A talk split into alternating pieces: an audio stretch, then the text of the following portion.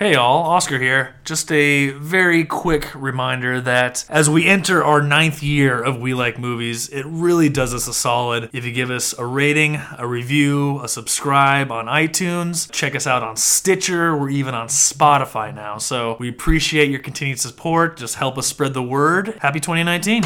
One, two, three o'clock, four o'clock, rock. Five, six, seven o'clock, eight o'clock, rock.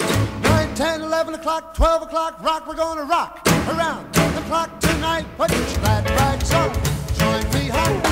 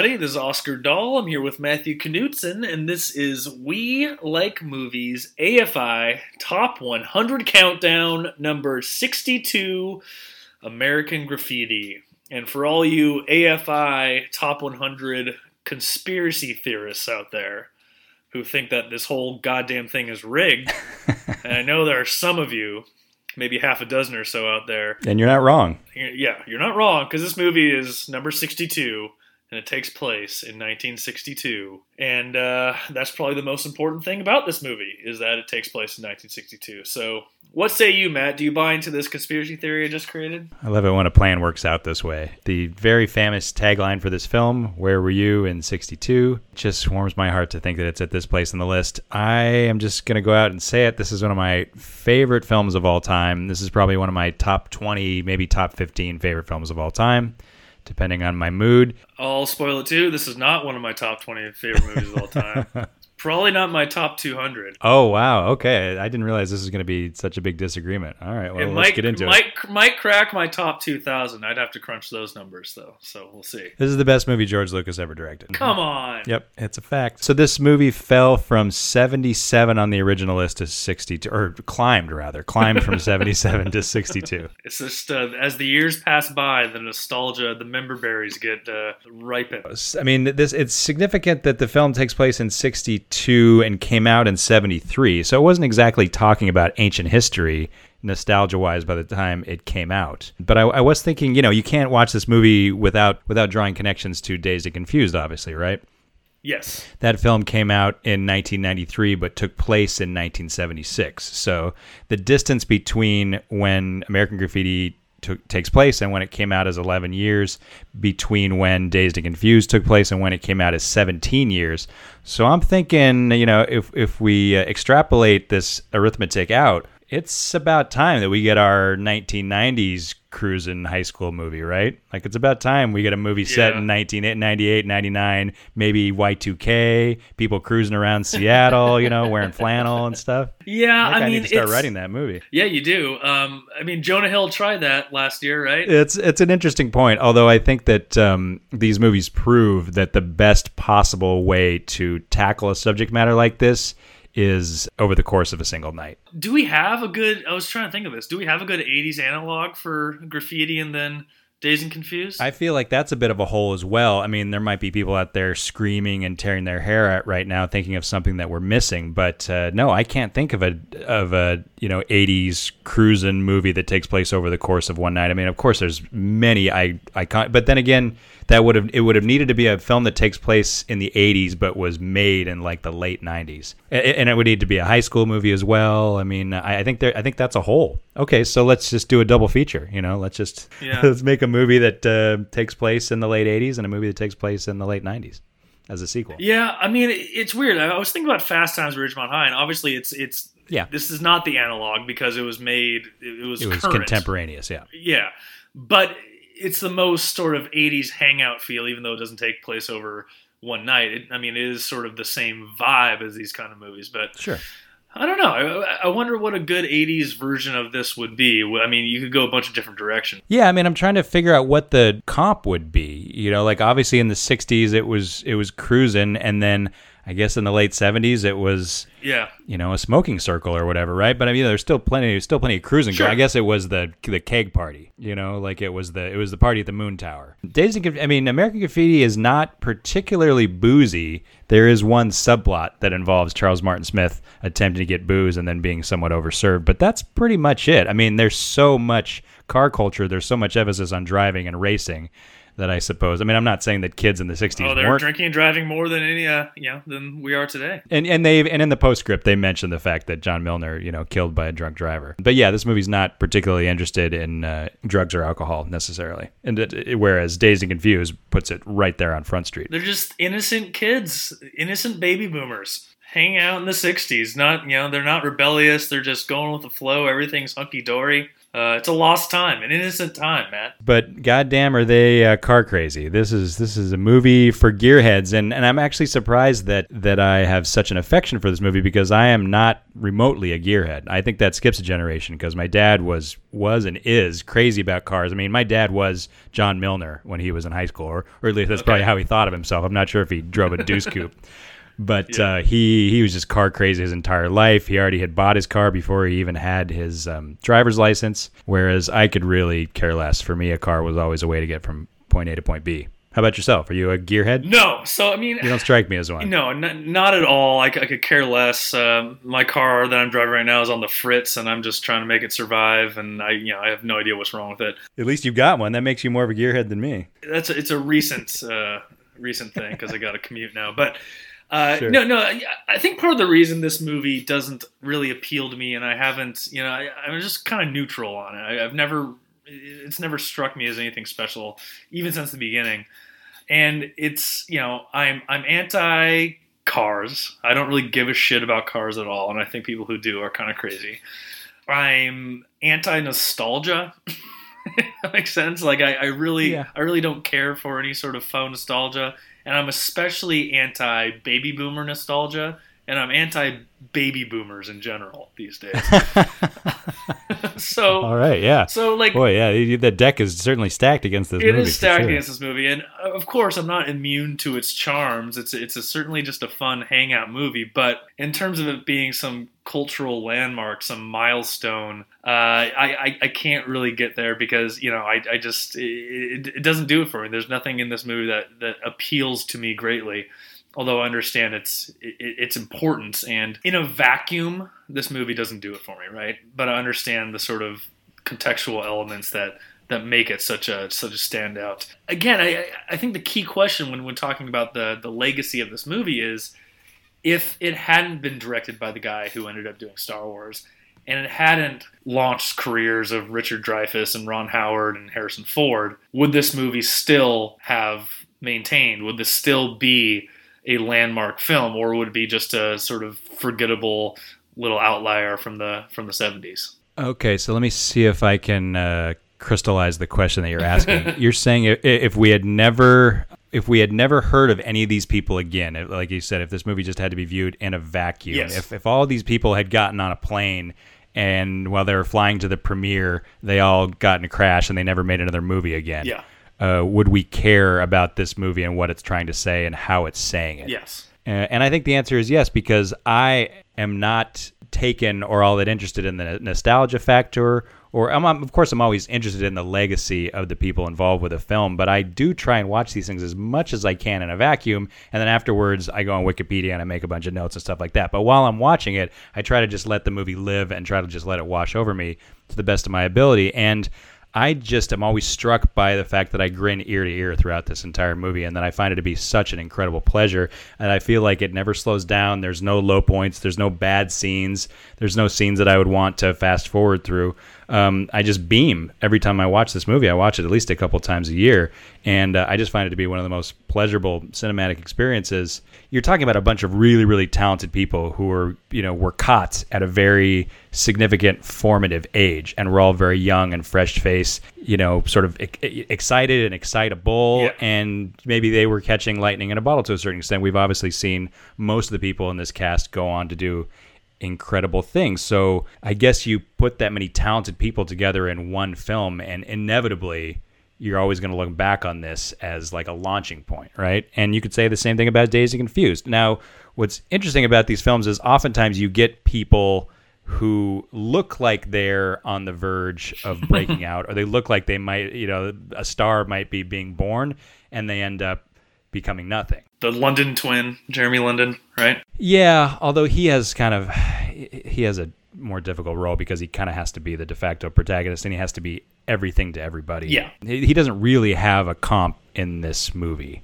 There isn't really a Ran- Randy Pink Floyd in the American Graffiti universe, but what is kind of refreshing about this movie is that there aren't really classes, right? There aren't really like lines between cliques. The fact that John Milner and Terry the Toad can be, you know, the best of buddies, despite the fact you've got one guy who's a hot rodder and one guy who is empirically, and they call him this many times in the movie, just a big dork Yeah. who rides around in a Vespa. The fact that they're such close buds that Milner will just take the Toad with him when he goes out for the drag race on Paradise Road at the end. That's kind of refreshing. I mean, isn't that kind of similar to Randy Pink Floyd though? Is that that he's he's friends with the football guys, he's friends with the stoners, he's friends with everyone. but in that context you you have more of these groups now granted that that movie does take place at a high school party and you actually and you are seeing the groups and yes there is overlap in this one high school is done we're graduated it's the last night of summer we're about to go to college we're not with the exception of like the sock hop scene we're not really dealing so much exclusively with the you know insular high school world. So maybe if this movie had taken place three months earlier, then yes, maybe we would have seen those divides. But there aren't you know like you don't have like Nicky Katt you know picking a fight with Adam Goldberg for example, right? No, you don't. Well, I mean, I, I guess you got a couple of tough guys who steal Toad's car at one point and then beat him up, and Milner's got to come to his rescue. Yeah, I know, and maybe that's part of my some of my issues with the movie is that this movie feels unrealistic in its depiction of a hunky dory world that probably didn't really exist, right?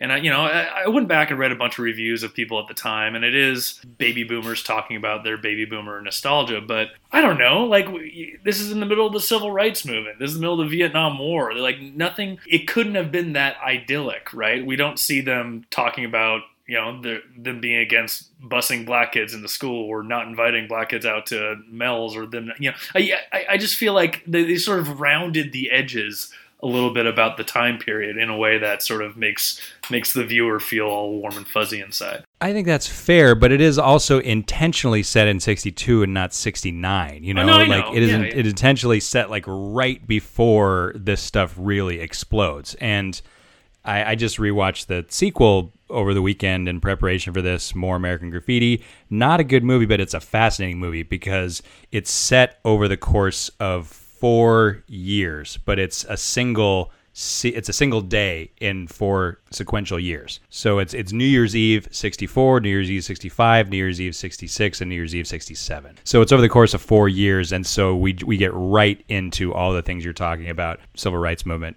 Vietnam War, anti-war protest. Now, none of this solves the problem that you're having with with this particular movie with the original, mm-hmm. and that's fair. But I also think that it's intentionally set in the West Coast, and it's you know semi-autobiographical about Lucas because he came from this very insular West Coast California town where they were probably cocooned from a lot of this stuff, right? Yeah. This movie's not taking place in Detroit and Brooklyn. Yeah.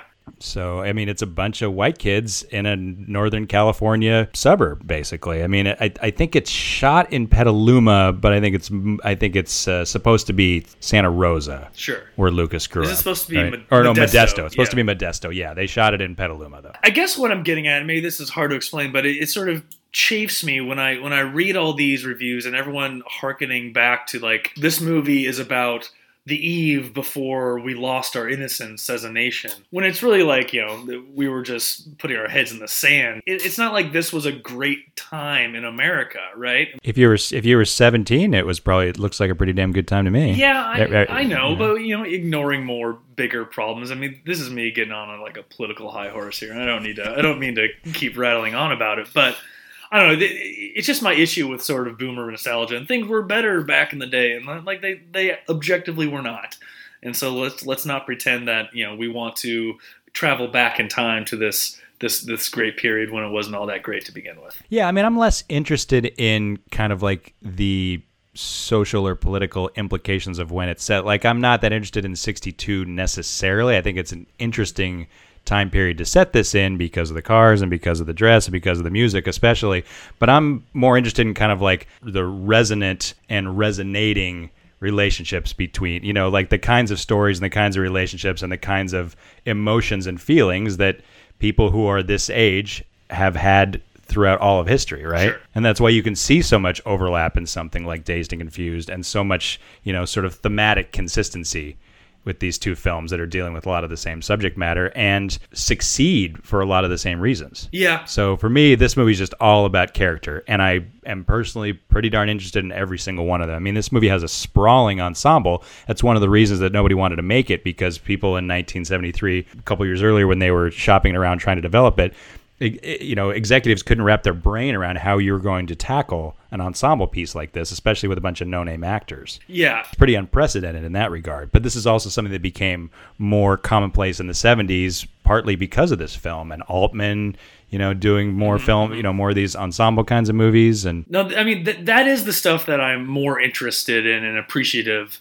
uh, of when it comes to this movie is is the way it sort of it, it, was not of the time, right? It was it was really a big part of the new Hollywood stuff, and you know movies weren't made like this, and you know I appreciate whatever impact this sort of ensemble piece had in movie making going forward, and and and, and that's great. I mean, it, it sort of did lay a template for these kind of movies that both you and I have spoken about at length of of loving this kind of movie. yeah, I mean, it's be it's become cliche to the point of being obnoxious. Uh, American, you know, cinephiles mythologizing the 1970s and the new Hollywood movement as being maybe the the greatest. Yeah. decade in American cinematic history. But, you know, it's exciting that a movie like this that has a pretty good heart and that is pretty light and, and pretty whimsical in its own way can still be breaking ground and saying interesting things and, you know, inventing interesting techniques in a decade that was kind of defined by dark, cynical, you know, by Chinatown and, you know, taxi driver and stuff, right? Yeah. You could you could have this very kind of like light on its feet teen romp that still feels relevant this many years later. And uh, you know, was nominated for Best Picture at the time, and is a part of the you know was added to the American Film Register or the National Film Registry in 1995, and holds a pretty decent spot on uh, both versions of the AFI Top 100 list. Yeah, so I mean, you say it's George Lucas's best film. Like, how do you? I do, I believe that. How do you figure that he became such a worse writer as he got older?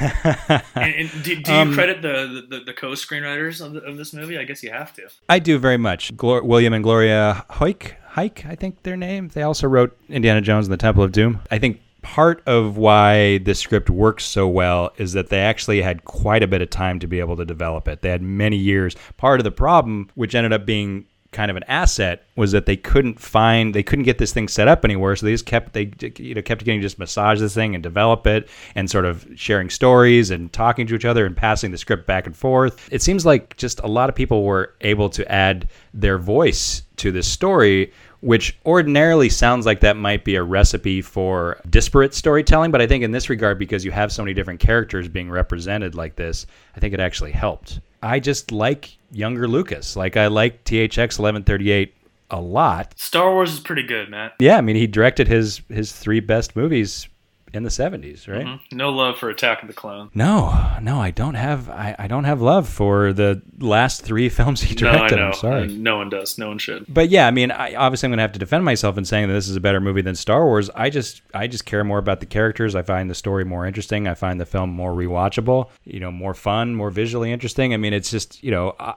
I guess I'm just more into kind of ground level storytelling. I'm not criticizing, you know, uh, s- special effects dependent storytelling. There's a time and a place for that, and I love Star Wars as, as much as the next guy.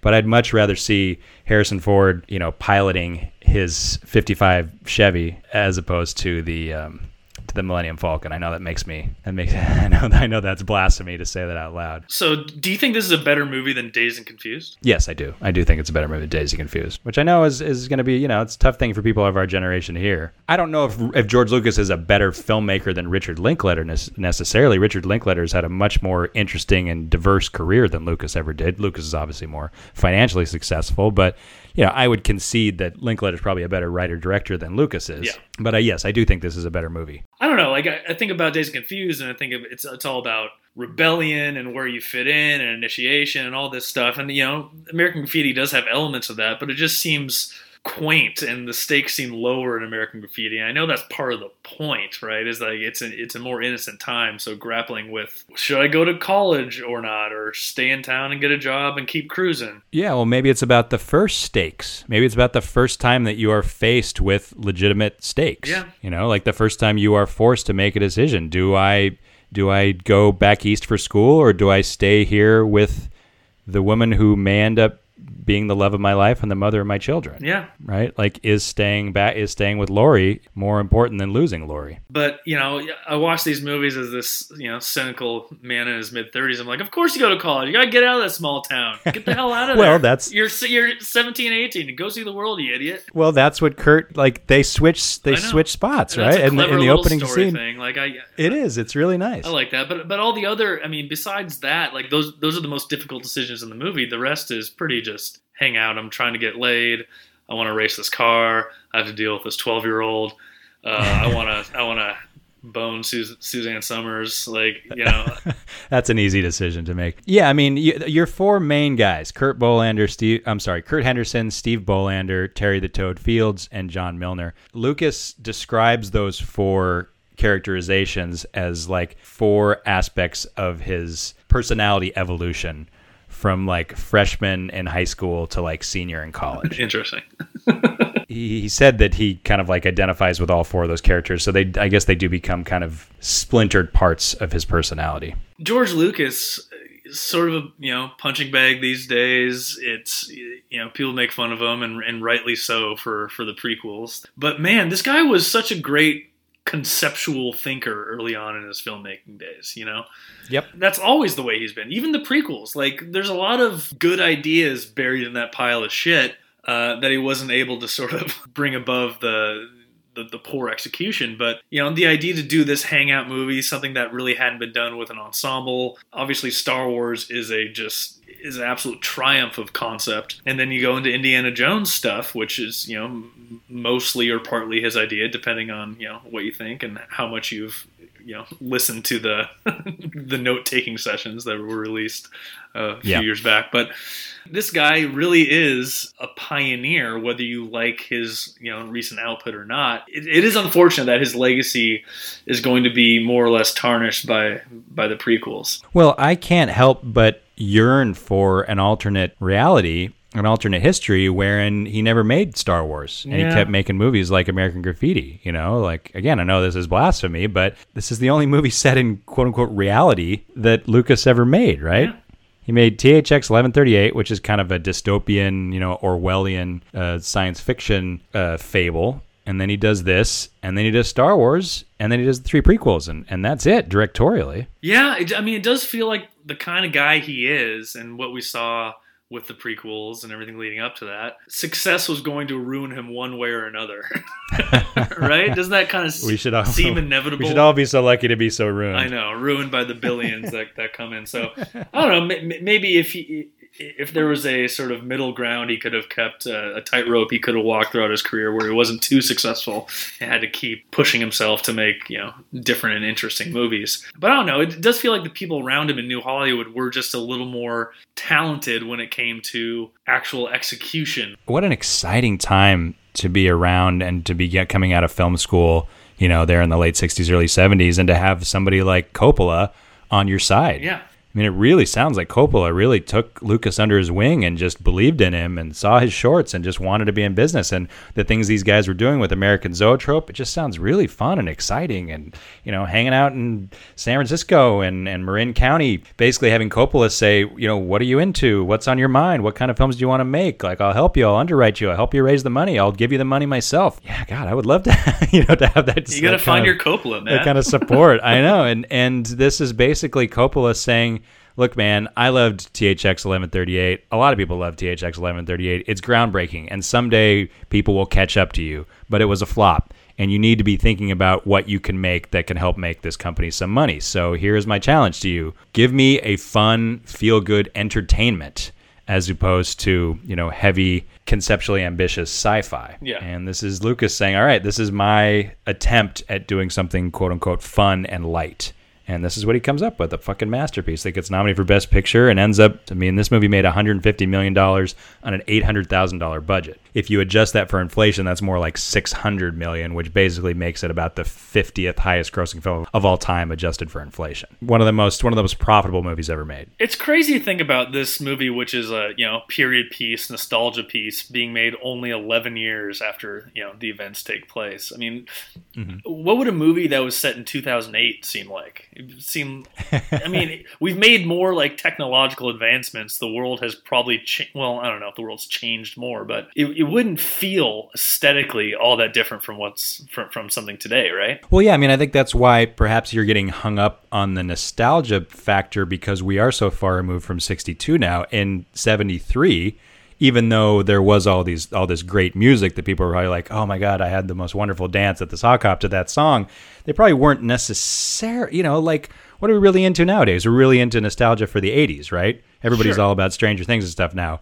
That's 30 years ago. Yeah. in 1973 i'm sure i'm sure boomers were like oh man it was so f- much fun being in high school and cruising around but i'm not sure if it was necessarily quite as dramatic as what you're as what you're making it out to be. Like you're saying 2008 do, you, do we look back at 2008 nostalgically? Like, we might hear a song from 10 or 11 years ago and be and remember what we were doing when we first heard that song or it, it represented a, a certain activity or a certain trip or a certain relationship maybe you know, you look at the reviews, like I said, uh, innocence was about to be lost. And, you know, putting aside even, you know, the acceleration of the civil rights movement and the Vietnam War and the draft and JFK assassination, all that stuff, I wonder how much a part music does play into this nostalgia thing because music from 62 to 73 changed exponentially. It changed, it was a crazy evolution from from then with rock and roll and Beatles and Summer Love and all that stuff. I mean, an argument could be made that music from 62 to 72 might be the most, maybe the most important era in popular music history. Yeah, uh, no, I mean, it, Not to sound too much like John Cusack from High Fidelity. No, I mean, that's- you know between the British invasion and everything. I right? think that's absolutely the case. I don't, I don't think any you'd find much argument from anybody about that because it would lay the groundwork for everything coming in the, the 70s and the 80s. That is, to me, the highlight of this movie. Actually, is just the The soundtrack. the soundtrack throughout that never stops and you know keeps playing the hits. I, I think it's a big part of why this is such a easy, fun watch. Uh, no matter you know what you feel about the ultimate merits of the movie, like you know, th- th- there's it's just a, it really is a pleasant experience sitting down for two hours and hanging out in this movie. Well, plus at the risk of curdling the evergreen nature of these AFI podcasts, you know, what have we been talking about? What's the film everybody's been talking about all summer in which the radio is is perennially on for the entire film? I don't know what movie.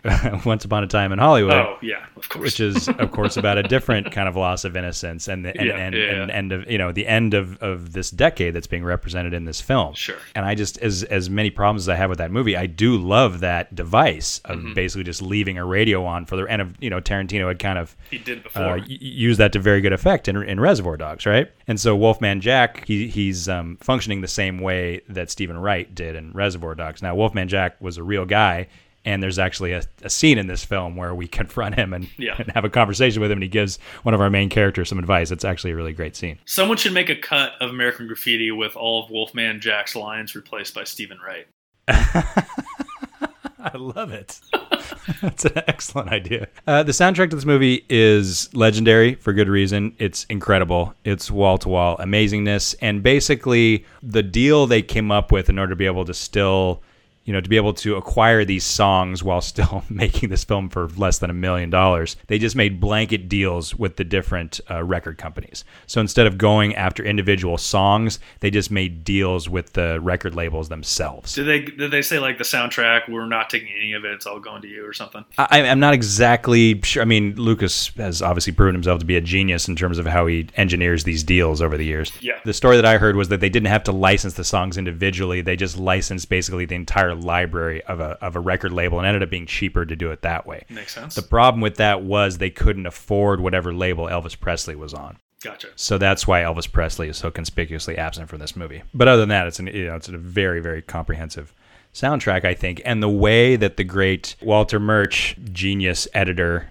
and uh, sound designer, Yeah. who would of course go on to do the conversation the next year and you know Apocalypse Now eventually, the way that he weaves the radio waves in through the narrative of this movie is just so elegant and so effective. You always can kind of like feel exactly how far you are at any given time from the nearest radio, right? When Yeah. when Richard Dreyfuss is running around in uh, in some used car lot tying a, a wire to the back to the axle of a cop car or whatever you you it's almost as if you can feel exactly how far you are he is away from the nearest radio right? Whether it's in a you know it's in a nearby um, store or it's a car passing by. I mean the way they you know the way they work the left to right stereo panning it's just all very sophisticated for such a for such a tiny little movie. And you could say the same thing for verna fields and marcia lucas's editing techniques. Verna fields of course would go on to do jaws Marcia Lucas, of course, Lucas's wife, who was one of the many editors on Star Wars. The first cut of this film was apparently almost four hours long because Lucas had this very regimented A, B, C, D cutting pattern where he wanted to go. If you consider each one of the four main characters as A, B, C, or D, he wanted to revisit their individual plots linearly, right? Yeah. Yeah. So you'd see Curt, then you'd see Steve, then you'd see Toad, then you'd see Milner. You know, A B C D, A B C D. And when Verna Fields and Marcia Lucas got their hands on this thing, and when Universal made it clear that they needed to get this thing down to a manageable size if they wanted to release it, working with Walter Murch's sound design to make this thing flow so smoothly, and it really is just such a such a smooth ride. I mean, it just feels like a cruise. I've been railing against this boomer nostalgia stuff. And again, I'm, I'm very anti nostalgia. But I will say, of all the things in this movie, the sort of lack of cell phones really is hammered home for me. Like, it does seem so fun to just sort of try to find people. And like have have a night out, hang out with your friends, be kind of a game, and randomly running into people and talking to people through your cars. Like that's that seems that seems fun.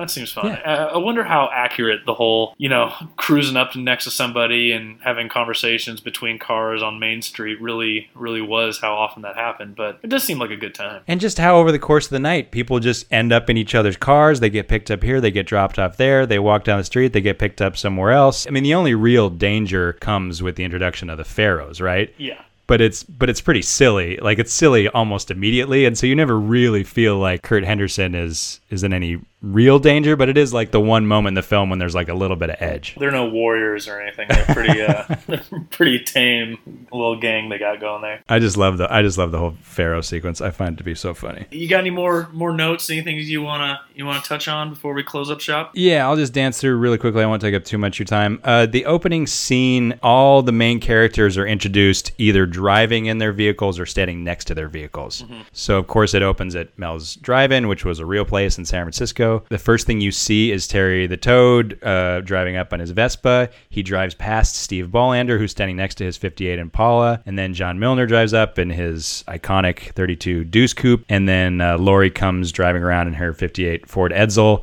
and Curt Henderson drives up in his Citroen 2 CV. Each one of those individual conveyances just says so much about each individual character, right? Like you learn so much about every character before they even open their mouth. For a non-car guy, that kind of stuff is is hard to pick up. I don't know anything about those individual cars. I just looked those up. I, I don't know. I don't know the history of any of them, and those those those uh, years don't mean anything to me. But just the aesthetics of those individual cars and the way that each character, particularly a Vespa, you Yeah, know, Vespa, I know. or or a, that 32 Deuce Coupe, I know is is an iconic car. I don't anything about it, but the fact that his engine is exposed, that it's bright fucking yellow. I mean, you're, you're you're learning. You know, you, you're getting aesthetic clues about who John Milner is and what he represents, right? Of I mean, course. it's just good. It's just good, easy, simple, straightforward visual filmmaking. Yeah, this movie gets into it really quick, and the exposition's really nice. I was thinking watching the movie, like, man, if I was a car guy, like this movie would mean so much more to me. Like it'd be, Catnip, it is yeah. pretty much car porn. I, I would assume for people who are big into those that era, right? and and that, I'm sure that probably contributed to why it ended up appealing to so many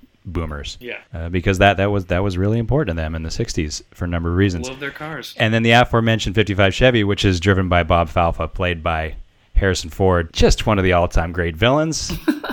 played by a guy who would become synonymous with being heroic. Yeah. The fact that he basically bursts onto the scene because this is the year before. No, this is the year after the conversation. I'm sorry. I, I, I no, no, this is the year before. This is year conversation before. Yeah, yeah. 74. Yeah, yeah. Okay. So he hasn't even done the conversation yet. He's obviously years away from Apocalypse Now or Star Wars. He's got a pretty significant role in this movie. Yeah. And and he he is the villain. He, he is he is the one villain in this movie with the you know unless you want to count the uh, you know the beat cops or whatever. And he's and he's doing like a midwestern southern accent. I'm not, not really sure What he's doing. It seems like he kind of waffles in between, right? Like the beginning, it seems sort of Minnesotan, and then he goes to sort of the south a little later on. It's charming nonetheless. I, I don't know what the hell it is, but he's I, he's just so fun. Like he just makes such an impression. You're just like, oh yeah, look at that guy. That's a fucking movie star. Like I don't even I don't know what he's doing, but I can't take my eyes off him.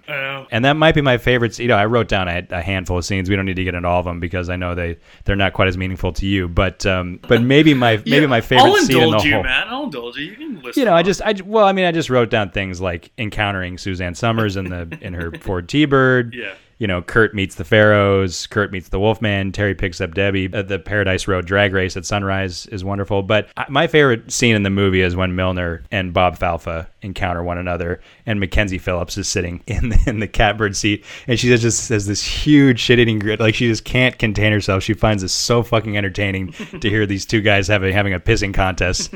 yeah, Paul Le Mat and Harrison Ford are just fucking dynamite. Like I just love that rivalry. It makes me so happy. Apparently, the reason that he's wearing that Harrison Ford is wearing the cowboy hat is because he refused to cut his hair for the film.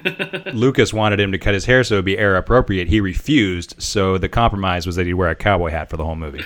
I like that. You know, he's not a movie star. He's he's, he's a nobody, but he still uh, puts his foot down. It, it, it, it kind of makes sense for for It kind of what- defined his career. what we know about Harrison Ford. Yeah. It does very much so. And if you read if you read about the history of the of the making of this film, apparently Paul Le Mat, Harrison Ford, and Bo Hopkins, who plays the leader of the Pharaohs, were just absolute hellcats throughout this entire shoot. Like you know, just drinking every single night, getting kicked out of every single hotel the production put them up in. I mean, imagine partying with those guys in 1972. Yeah, sounds awesome. The scene where uh, where he's getting the booze outside of the liquor store or whatever. The guy who eventually gets it for him, hands it to him, and then runs away, and the, the clerk comes out and shoots him. What what are we to imagine he did in there? He reached behind the counter to get the booze, but also did he steal some other stuff in the meantime? That seems always confused me. I figured he held up the um, cashier, took money from the register. How he got his hands on that booze, considering that the booze is probably behind the cashier's head. Yeah. I mean, maybe he just pointed a gun at the cashier, said, "Give me everything that's in the register, and hand me that bottle of Old Harper." I guess he, you know, he probably went up and said, "Can I get a bottle of Old Harper?" And then while he's doing go. it, he, he, yeah, okay, we figured it out. All right, we figured out that was yeah, easy. good stuff. Uh, that's a fun scene. Yeah, I lost my I lost my ID in a flood. yeah. I lost my wife too. Her name wasn't Heidi though, and it wasn't in a flood. Uh, Charles, yeah, Charles Martin Smith is just adorable in this movie. Candy Clark, who plays his love interest, who was the only actor in this film uh, who was nominated for their performance. Uh, she's just fantastic. She's like, just everything she says makes me laugh. I mean, it's you know, it's it's it's it's written, you know, it's written to be a scene chewing role, and it, you know, it's kind of like the Mira Sorvino and Mighty Aphrodite kind of over the top ditz role, right? yeah. So yeah, like I said, nominated for five Oscars, 1973. Of course, lost to The Sting And then the next year, Coppola goes on to you know win everything Yeah. with The Godfather Part Two. So yeah, I mean this movie this movie lands smack dab right in between the two Godfather films and right before the conversation. So it's a very good time to be on uh, Francis Ford Coppola's speed dial. Yeah, absolutely. During the making of this film, Richard Dreyfuss was 26, Ron Howard was 19, Paul Le Mat was 28, Charles Martin Smith was 20, Cindy Williams was 26, Candy Clark was 26 as well. Mackenzie Williams, I'm sorry, Mackenzie Phillips was 13, and Harrison Ford was 31. Harrison Ford, you always forget he got a real late start. Out there being a carpenter like Jesus. I know. What a stud. That was a carpenter joke. He got he, they, they they were both carpenters. Ford decided to start his career right as Jesus was ending his, right? Uh, yeah, 33, 31, uh, right about yeah, there. right around there. All right, so we're gonna end on uh, Han Solo is Jesus. It sounds like you're not a fan, and uh, if it was up to you, this movie would not be on this No, list. Not even up in the ni- 80s or 90s. No, I, I am a fan of this movie. I it just I don't really understand the people like you who put in their top twenty of all time. I, I I do think like the cultural impact is important, and the sort of launching pad for a lot of these careers is important. And George Lucas's film before Star Wars is important. You know, I enjoyed the movie. I, I, I just don't see it as like you know a, a top fifty of all time. I wouldn't I wouldn't be opposed at all to this being somewhere in the nineties on this list. Mhm. It's not like I'm uh, an absolute hater of this movie, but boomer nostalgia rubs me the wrong way. It sounds like you have some uh, some issues you need to work you know, between you and the boomers that maybe you need to work out off mic. Yeah, yeah, maybe, maybe I do. You know, you, just just thinking about how how little uh, Richard Dreyfuss was going to pay for college and still thinking about not going. It's real frustrating for for a certain generation. Well, it is interesting having revisited more American Graffiti, the sequel, which again, not good, but interesting. Yeah. Dreyfuss is the only member of the original cast who didn't return for the sequel. Gotcha. That leads me to believe that the sequel was made in 1979. So this is obviously after Jaws, after Close Encounters, and after Dreyfuss has won his Oscar for The Goodbye Girl. Yeah. So I guess he was just uh, too, too big, good. a little too big for his britches. Yeah. I, I, you know, I've watched this film probably twice in the last month. You know, watched the sequel, thought about it a lot. Have been meaning to watch Dazed and Confused uh, to complement this, just haven't gotten around to it yet. It's been on my mind a lot recently, and yeah, I can't get over the fact that we don't have the equivalent of this for high school kids of the 1980s or 1990s. So Yeah. get on that, Richard Linklater or, or somebody. You know, How about how about you? How about us? Let's do it. I've been thinking about it. I've, I've, I've never come up with something. I, I was much more social in college than I was in high school. Let's put it that Yeah. way. So I, I would be much more inclined to make like a college movie that took place over the course of one night in like 2002 than I would to make a high school movie that was set in 1998, for example. That makes sense. But I do think about it. Yeah. And and now and now is the time because we are far enough removed from this where it is. I mean, we've we've been spending this entire year, and we're not the only ones sort of mythologizing the year 1999. So this is this stuff is very much part of the cultural conversation at the moment. All right, Matt. That was number 62. We're making our way up the list. We have a couple oldies coming up here Sullivan's Travels and then Duck Soup. Getting in the way back machine. You excited for those? Yeah, it's nice to have a couple comedies in a row here. Mm. It lightens the mood a little bit. All right. Well, until next time, this has been uh, We Like Movies AFI Top 100 Countdown. This was number 62, American Graffiti. AKA George Lucas's best film. Oh, say goodbye, Matt. Goodbye, Matt.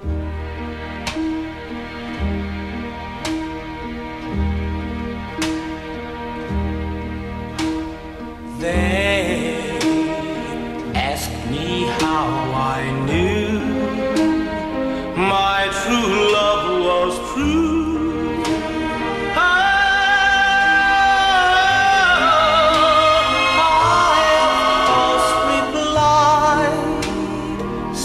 something here inside cannot be denied.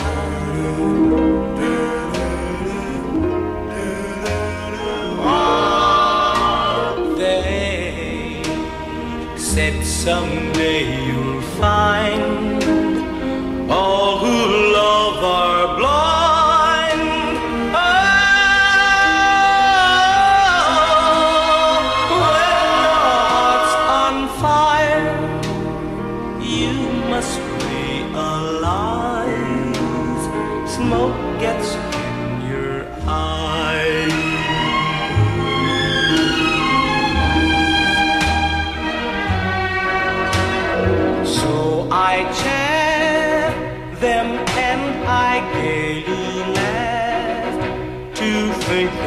doubt